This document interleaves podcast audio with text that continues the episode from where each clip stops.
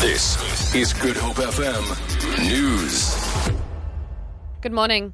South Africa's largest vehicle financer, Wesbank, has begun a process to enforce insurance covers on all vehicles financed by the group. The company has found that a number of car owners allow their comprehensive insurance cover to lapse a few months into the contract. The company says clients who fail to show proof of insurance will automatically be given a limited cover worked into their premiums. Rudolph Mahome is head of the brand and communication at Wesbank. Or if we find that they do not have comprehensive insurance cover on the account, we then debit a short-term outstanding debt protection policy against the account. That is only in cases where the customer do not respond to Wesbank, to our attempts, or where we find that they actually do not have insurance. So this is a limited cover policy which only covers the outstanding debt on the account in cases where the car is a total loss. Primary healthcare students at Cape Town College claim their courses not being recognised by other institutions of higher learning as well as potential employers. The college offers a 3-year programme. Some students say they cannot get internships or further their studies.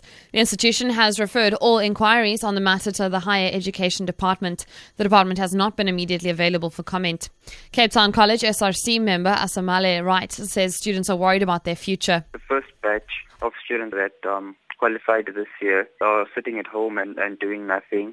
And the MediClinic, in a partnership, trying to take some students, but the problem is that the MediClinic is not taking like a big bunch of students. It's only taking like around about 6 students.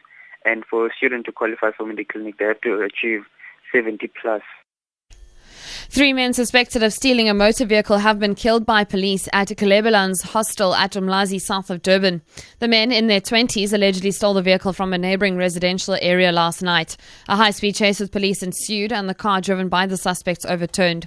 KwaZulu-Natal police spokesperson Shuz Makudulela says the suspect shot at police whilst attempting to flee. He says 3 firearms were recovered on the scene.